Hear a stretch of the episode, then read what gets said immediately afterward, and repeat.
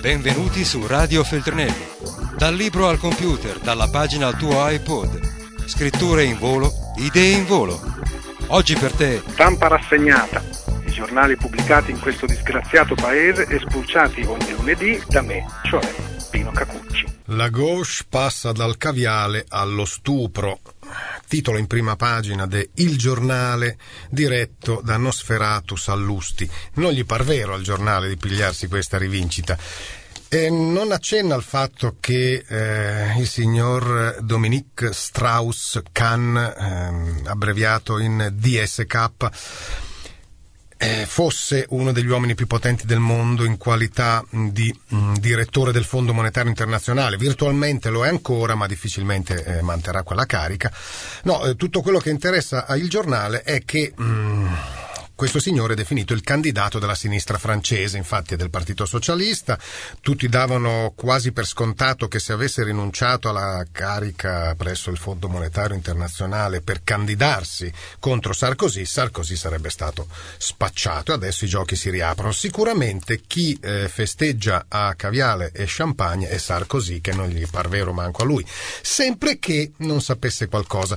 E ora vedremo. Ehm, che, questa vicenda che occupa pagine, pagine, pagine e che è molto importante perché il Fondo Monetario Internazionale è un organismo o un un'associazione a delinquere o la più potente organizzazione criminale della storia dell'umanità che decide dei, desti- dei, destini di buona parte del mondo, se non tutto. Ultimamente però si dedicava sotto la guida di Strauss-Kahn, e vedremo una guida un po' diversa eh, da quelle del passato, si dedicava a salvare l'euro e tutta l'area euro. Eh, stava per volare all'incontro con la Merkel quando l'hanno arrestato e quindi le ripercussioni possono essere devastanti. Mm, in prima pagina del Corriere della Sera addirittura si legge l'arresto di Dominique Strauss-Kahn è una tragedia per l'Unione Europea, che resta senza l'uomo chiave dei salvataggi europei.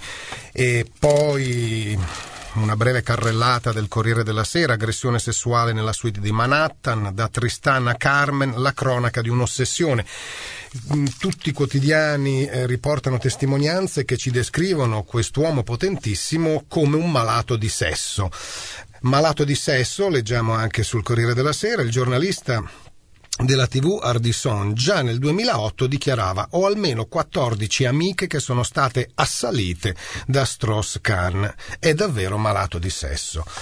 Poi l'atroce risveglio dei socialisti, tramonta il super candidato e torna in ballo la Aubry eh, che eh, aveva fatto una sorta di accordo sottobanco ehm, per ritirarsi e lasciare il posto a lui se lui alle primarie avesse ottenuto più voti, insomma ehm, alle primarie o comunque se avesse dimostrato eh, maggiore gradimento sia del partito sia degli elettori. Comunque sia, adesso la Obri dice restiamo uniti, c'è la presunzione di innocenza, sì, ma ormai eh, visto che viene fuori di tutto su quest'uomo riguardo alla sua malattia del sesso, eh, difficilmente potrà fare mh, mm, una delle due cose, nessuna delle due, anzi, né il direttore del Fondo Monetario né il candidato socialista.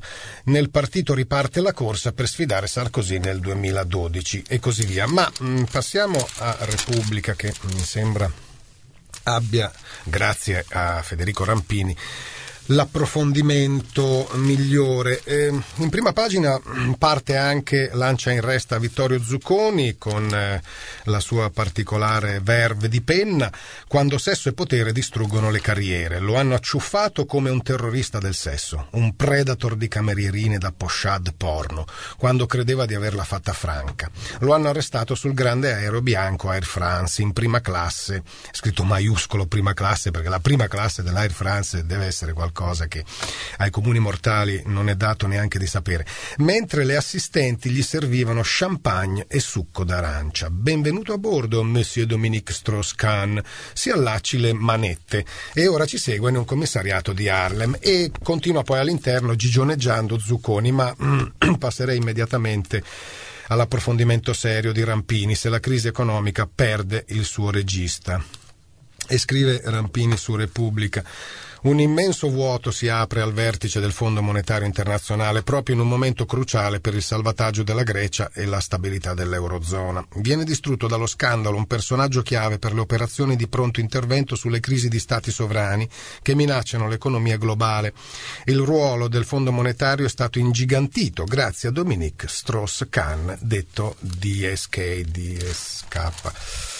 E mm, prosegue poi la pagina 7, mm, leggerei altri stralci per così provare a capire di più chi è e, mm, e perché potrebbe essere veramente drammatico per l'Europa eh, questo, questo suo uh, scivolone, questa sua uscita di scena quasi ormai scontata, per adesso addirittura in galera.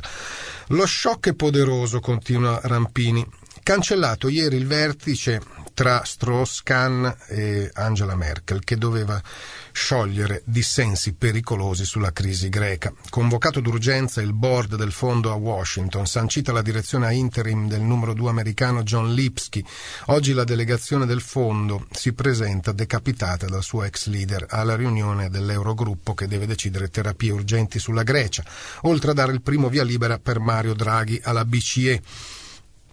In piena paranoia da teoria del complotto, la dirigente socialista Michel Saban non ha dubbi. Hanno voluto colpire il Fondo monetario alla vigilia del possibile crack greco e del G20. È una trama internazionale.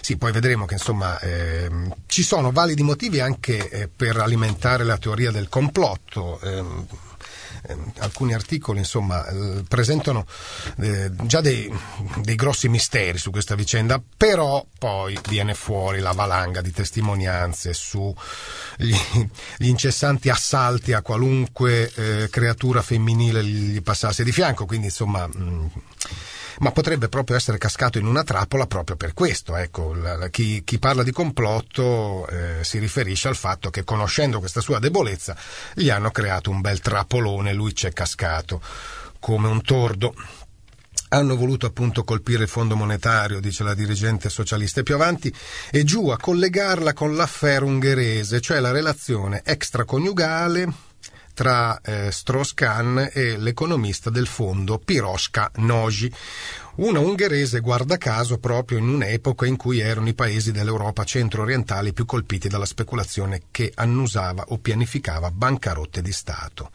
La ricerca di occulti registi dà semplicemente la misura di quale personaggio straordinario fosse divenuto nella sua vita professionale, si intende. Nel 2007 eredita la guida di un fondo monetario che sembra in via d'estinzione nella prima metà di quell'anno, quando i mercati ancora ignorano la catastrofica bolla dei mutui subprime, la Turchia rimborsa l'ultimo prestito erogato dal fondo, che così rimane disoccupato. Insomma, praticamente si pensava che non ci fosse neanche più bisogno perché il mondo era stato dominato completamente eh, al neoliberismo e invece no. Tutto va troppo bene, nessun paese ha più bisogno di aiuti, poi in pochi mesi arriva l'apocalisse. Il mondo precipita in una crisi finanziaria senza precedenti dalla Grande Depressione. E Strauss-Kahn diventa quasi un uomo della provvidenza. Guida con energia il Fondo Monetario alla riscoperta di una vocazione interventista, si precipita a tamponare una crisi dopo l'altra, Pakistan, Ucraina, Islanda, è indispensabile per spegnere incendi alla periferia dell'Unione Europea, superando le gelosie di Bruxelles e di alcuni Stati membri impone una svolta al pensiero unico neoliberista. Ecco, eh, qui sta mh, mm, il nocciolo di tutta la questione, cioè che sotto la sua guida le, il Fondo monetario, insomma, senza illudersi troppo, aveva abbastanza cambiato rotta rispetto al passato in cui eh, si era reso responsabile eh, della vita grama di miliardi di esseri umani e dell'arricchimento osceno di una infima minoranza. E che fa il signor Dominique? Eh, vuole controlli sui movimenti dei capitali. Apriti cielo, nuove regole per il sistema bancario, tutto ciò che fino a pochi anni fa erano insomma, bestemmie.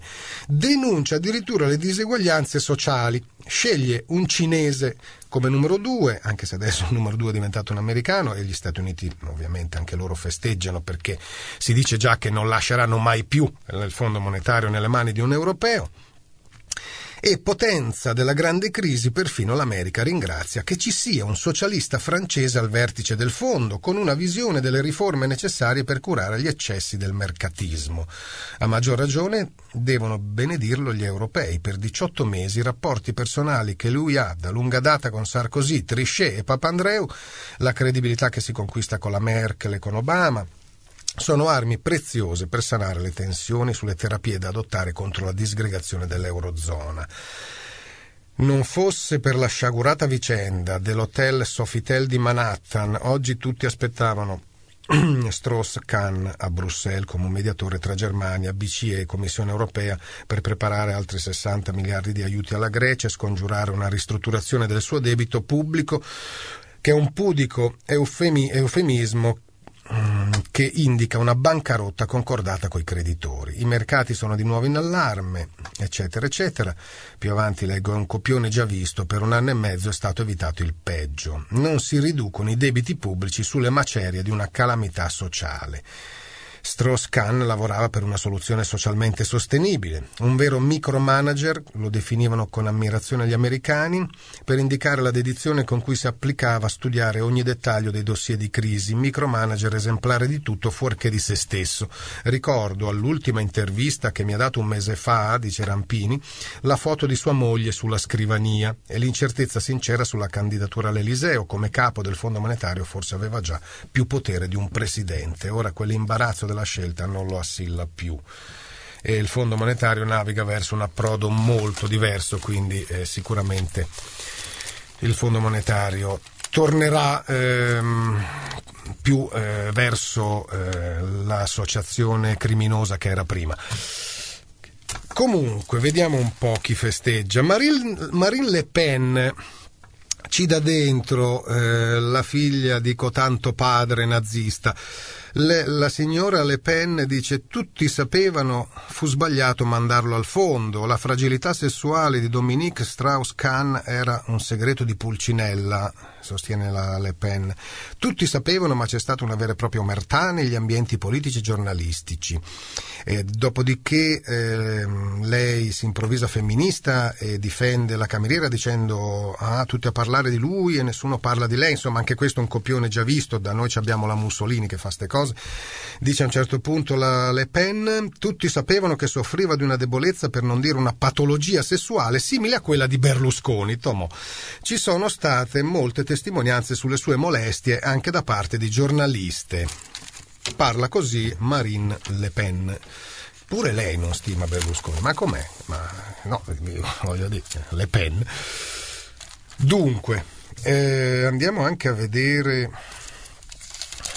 la questione appunto della cameriera che se tutto questo fosse vero se eh, questo satiro le è saltato addosso davvero, eh, insomma, la cosa eh, descritta eh, in base alla testimonianza della cameriera eh, è più che grave, cioè veramente la, lascia, lascia, dei dubbi sulla sanità mentale di questo signore, ma insomma dice che era andata leggo a pagina 2 di Repubblica, ehm, a ripulire la suite eh, da 3.000 dollari a notte, eh, pensando che se lui fosse già andato via, invece è saltato fuori dal bagno nudo, l'ha afferrata, ha cercato di sodomizzarla, l'ha costretta eh, probabilmente a un rapporto orale, insomma tutti questi dettagli vengono fuori dalla denuncia, però è tutto coperto dal massimo segreto, non si sa chi lei sia.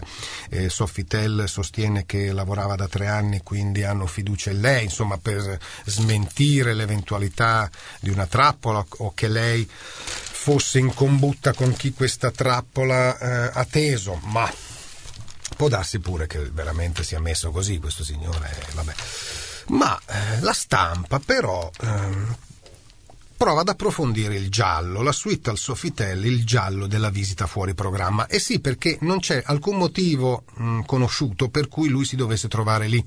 Insomma, da Washington doveva andare a Parigi e poi incontrare eh, la Merkel, ma insomma di fatto non c'era, non c'era nessun incontro eh, previsto a New York, eh, almeno per il suo mestiere. E allora mh, si parte sulla stampa da... Mh, si intitola Retroscena, guarda caso, dalla descrizione di questo lusso alla francese del Sofitel eh, ehm, tra la 44esima e mm, la, la, Fifth Avenue e Times Square. Il direttore del, del Fondo Monetario vive a Washington ed era diretto in Europa per impegni istituzionali. Cosa faceva nella City? Non è dato saperlo, visto che appuntamenti ufficiali sembra non fossero inseriti nella sua agenda. Dall'hotel non si riescono a ottenere elementi che possano risolvere l'arcano.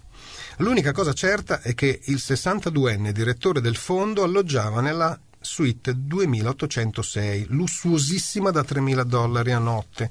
Alcuni impiegati della concierge confermano di averlo visto uscire con passo spedito dopo le 13 di sabato. Ma quali siano stati i suoi spostamenti se mai si fosse mosso dall'albergo sembrano ignorarlo. Quello che si sa però è che un membro del personale del Sofitel è la gola profonda, ovvero colui che ha permesso per primo di sapere cos'era accaduto. Il dipendente sconosciuto avrebbe avvertito e qui si entra nel giallo, dell'accaduto un amico. Questo amico è un ragazzo francese di nome Jonathan Pinet. Jonathan Pinet è definito simpatizzante, se non proprio militante, del partito di Sarkozy. Che ci fa al Sofitel? Vabbè, probabilmente la cosa è molto più semplice, però ecco, vedete che ci sono gli ingredienti. Insomma, questo Pinet ha spostato la notizia su Twitter facendola rimbalzare prima ancora dei media locali. Un amico che lavora a Sofitel mi dice che la polizia ha arrestato Dominique Strauss-Kahn, ha scritto Pinet, simpatizzante dell'UMP, partito di Nicolas Sarkozy eccetera, eccetera. Poi si prosegue, insomma, è avvolta da un alone di mistero anche la presunta vittima della tentata violenza carnale, ovvero l'impiegata di 32 anni che si trovava nella suite 2806. Non si conosce ancora l'identità, eccetera, eccetera. Più avanti, dinanzi al muro di silenzio dietro al quale si trincera il Sofitel, rimangono irrisolti altri interrogativi, ovvero come mai alla cameriera era stato dato ordine di pulire la suite 2806 se il suo inquilino si trovava ancora all'interno e ancora da quanto tempo Strauss-Kahn si trovava a New York visto che nessuno sembra sapere perché era nella City alla vigilia di un viaggio importante in Europa. Un particolare però ci è dato sapere, un elemento che si ricollega alla connection francese che riguarda la partenza a tutta velocità dal Sofitel e l'imbarco sul volo diretto per Parigi. Strauss-Kahn aveva un accordo con Air France per sedersi in prima classe su qualsiasi aereo della compagnia senza prenotazione un last minute perfetto in caso di fuga. Beh, insomma, addirittura che, che faceva lo stupratore abituale, sempre pronto a scappare. E così concluderei la, la questione di Strauss-Kahn con una breve occhiata all'unità mazzata sui socialisti, l'Eliseo si allontana, l'unità mette eh, in risalto appunto il problema adesso che hanno i socialisti francesi per battere Sarkozy. Se le accuse risultassero confermate uscirebbe di scena l'unico candidato che attualmente appariva in grado di battere agevolmente il capo di Stato in carica, cioè Sarkozy nelle elezioni del 2012. Aubry era pronta a lasciare via libera a Strauss-Kahn, ora potrebbe ripensarci e candidarsi alle primarie. Sarkozy perde così il rivale più temibile, quello che fino a poche ore fa nella maggioranza chiamavano l'uomo da abbattere, non da battere ma da abbattere. E così. Mm. Ormai lo scenario sembra definitivo e Strauss-Kahn, preceduto dai sondaggi della volata, destinato a uscire vittorioso prima dalle primarie socialiste e poi dalla tensione presidenziale, era solo questione di tempo e già qui e là i francesi avevano cominciato a fare riferimento al direttore del Fondo Monetario Internazionale chiamandolo il prossimo Presidente della Repubblica. E poi c'è la moglie che eh, dichiara su tutti i giornali è un complotto, io gli credo, non è possibile che abbia fatto una cosa simile, anche se poi dalle, insomma, dai resoconti del suo passato eh, risulta che la signora insomma, di altri casi, non, non, di tentativi di stupro per carità, ma eh, di relazioni assatanate con, eh, con tante donne che erano così passate per caso nella sua vita o per motivi di lavoro o di interviste. Ehm, leggo dall'unità nel 2009 la stampa francese aveva riportato le confidenze del sarcosista Frédéric Lefebvre che sulla possibile candidatura di Strauss-Kahn aveva detto che non avrebbe tenuto una settimana. Abbiamo certe foto, le faremo circolare. Le cronache riportano poi una deliziosa scena al summit di Pittsburgh nel settembre 2009 quando Strauss-Kahn incrocia Sarkozy alla toilette e gli urla dietro di averne abbastanza delle voci sulla vita privata e sui dossier che potrebbero uscire fuori. Lo so che tutto parte dall'Eliseo, allora di ai tuoi ragazzi di farla finita o coinvolgo la giustizia. E, insomma, una scena da film, lite al cesso. Da allora le voci si erano volatilizzate, ma l'arma del ricatto sessuale incombeva ancora sulla battaglia del 2012 e mm, hanno tagliato la testa al toro e senza eh, diffondere le foto, addirittura questo è finito in galera per tentato stupro. Dunque, intanto mh, mm, vanno avanti le stragi, stavolta ci si è messa anche Israele, hanno detto ma come, eh, sono tutti qui che ammazzano eh, siriani, palestinesi, ehm, e ci mette, perché noi no? E così almeno una ventina di eh, persone alla frontiera ehm, tra Israele e Siria e tra Israele e Libano sono state ammazzate dai soldati di Zahal. Eh, la giustificazione del governo israeliano è grottesca. Dice purtroppo eravamo impreparati, erano soldati, non avevano i lacrimogeni e hanno dovuto usare i fucili. L'esercito di Gerusalemme spara sui manifestanti che tentavano di entrare nel paese per questa giornata di protesta che coincide ehm, con la fondazione di Israele e che per il mondo arabo è definita la giornata della catastrofe, cioè la Nakba. E la catastrofe, beh, 20 morti, forse di più, eh, un numero imprecisato di feriti, hanno aperto il fuoco nel mucchio praticamente. E così stamattina si parla più di questa strage che di quelle quotidiane che avvengono in Siria. E la teoria è che Assad abbia una sorta così di intesa reciproca, insomma, forse neanche neanche avvenuta nella pratica, ma eh, intuitiva e istintiva eh, con Netanyahu per eh, distogliere dalle stragi che fa lui nel proprio, nel proprio paese, cioè in Siria, Gioco di sponda Assad Netanyahu intitola per esempio l'unità per fermare la storia. Il regime siriano in crisi rispolvera la carta dell'odio antisionista e il rivale israeliano ripunta l'indice contro il nemico esterno e quindi insomma eh, pretendono, cercano di sopravvivere entrambi con il solito vecchio copione. Acqua. No, non per me, insomma, eh, c'è un referendum, non, non, se ne può parlare, non se ne parla, dobbiamo farlo noi. Eh, abbiamo già visto che eh, tutta l'informazione controllata da questo governo, eh, quindi soprattutto quella televisiva, fa il possibile per non parlarne, addirittura si sono inventati leggi per tentare di non farli propri i referendum, ma i referendum ci devono essere e noi dobbiamo fare il possibile per eh, far sapere che esistono, perché insomma la, la, maggior parte degli abitanti di questo paese non legge i giornali, guarda la televisione, quindi non è detto che sappia che ci siano dei referendum eh, da fare in giugno. Ehm, il nucleare è importantissimo, infatti eh, lui lì, Don Silvio, eh, ha detto che mh, mm, non si può fare adesso il referendum perché c'è troppa emotività.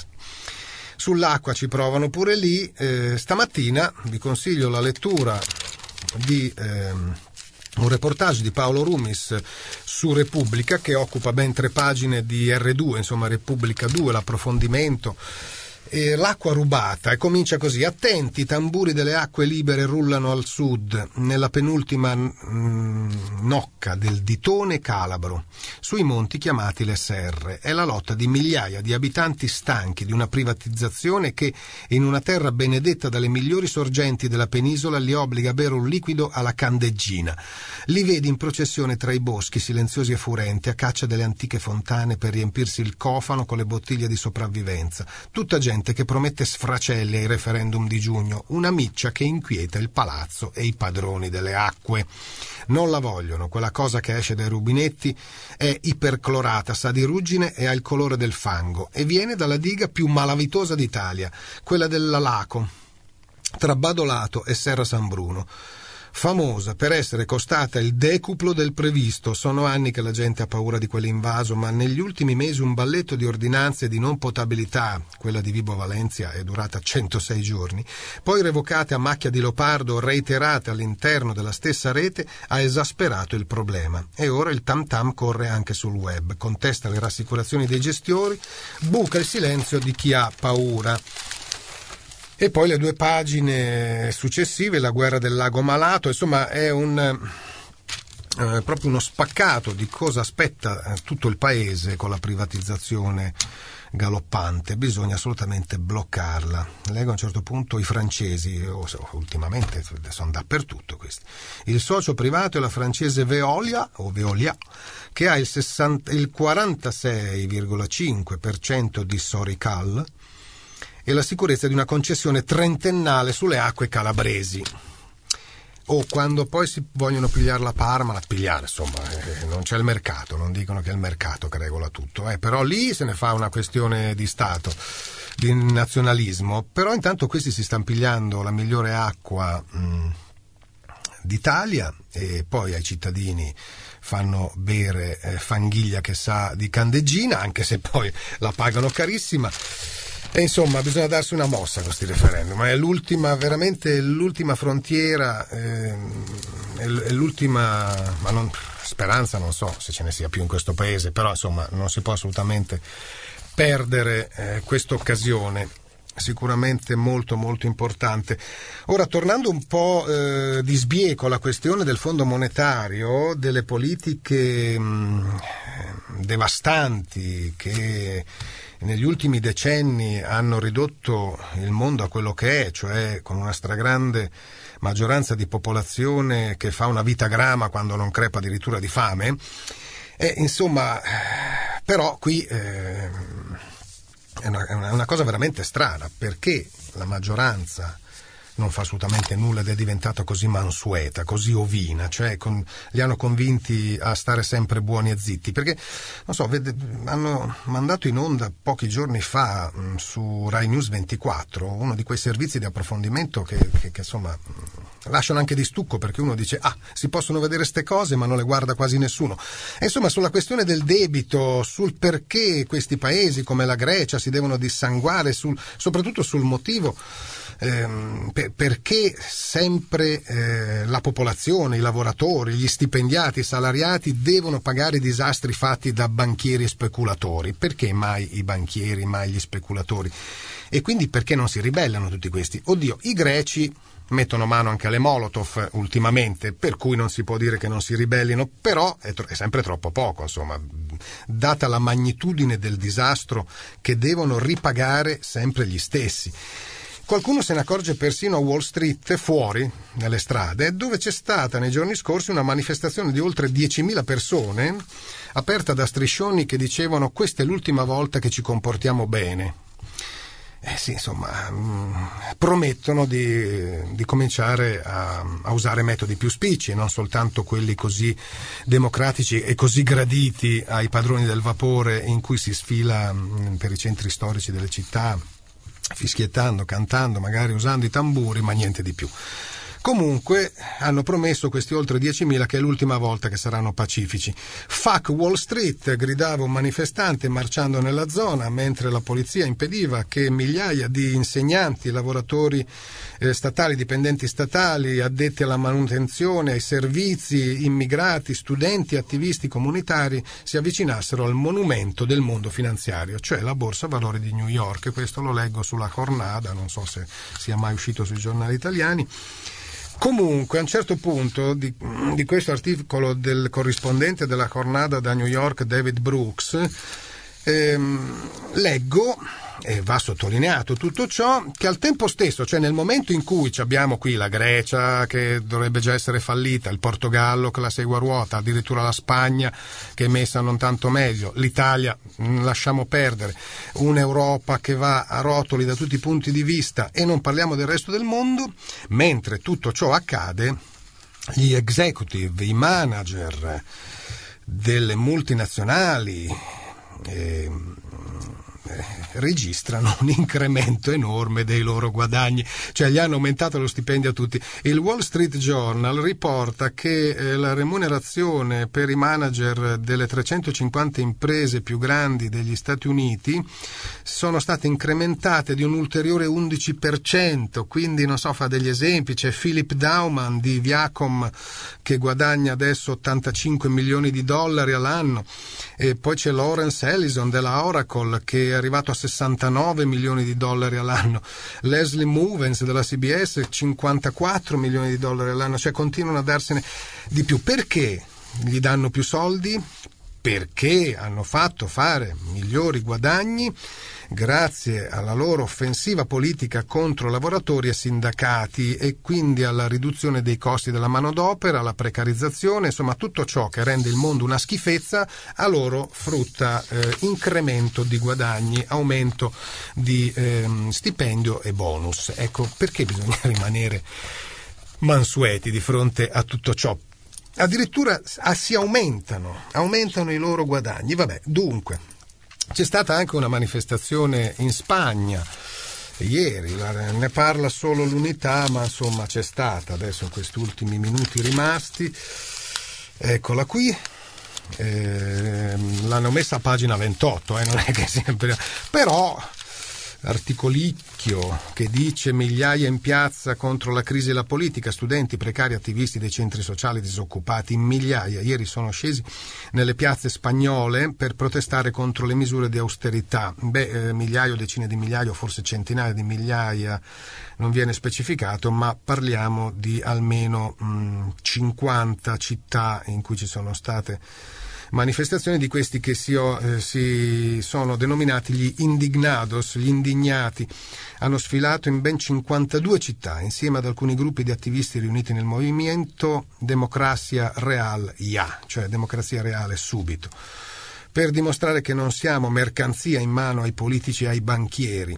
A Madrid molti ragazzi indossavano le magliette del movimento universitario Gioventù senza futuro un gruppo nato con le contestazioni che in aprile sono state organizzate soprattutto nella capitale iberica, senza casa, senza lavoro, senza pensione, senza paura. Urlano studenti e universitari che ieri, come i colleghi italiani l'inverno scorso, hanno manifestato anche in favore della scuola pubblica indossando, tra virgolette, le copertine di grandi classici della letteratura. La Spagna combatte contro il più alto tasso di disoccupazione della zona euro al 21,3% con un record di 4,9 milioni di persone disoccupate e un'economia stagnante. La, la Spagna è vittima soprattutto, aggiungo, della bolla speculativa immobiliare dove hanno costruito anche sulle scogliere, ma tutto questo lo ha fatto Asnar, il suo governo.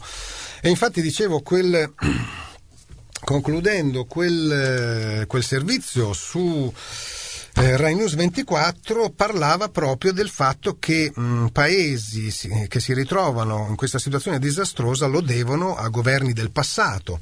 E c'era il caso dell'Ecuador che con l'attuale governo di Correa ha preteso un'inchiesta internazionale che ha dimostrato che eh, il popolo eh, dell'Ecuador, soprattutto quello di oggi, non deve pagare il debito pubblico perché è colpa dei governi precedenti, spesso neanche tanto democratici, e questo veniva considerato considerato proprio come un precedente, quasi invitando la Grecia a fare altrettanto, cioè non c'è bisogno di pagarlo il debito, non è obbligatorio rovinare la vita alla maggioranza della popolazione, si può anche andare indietro dicendo chi l'ha contratto quel debito che torni qui a eh, sistemare i conti.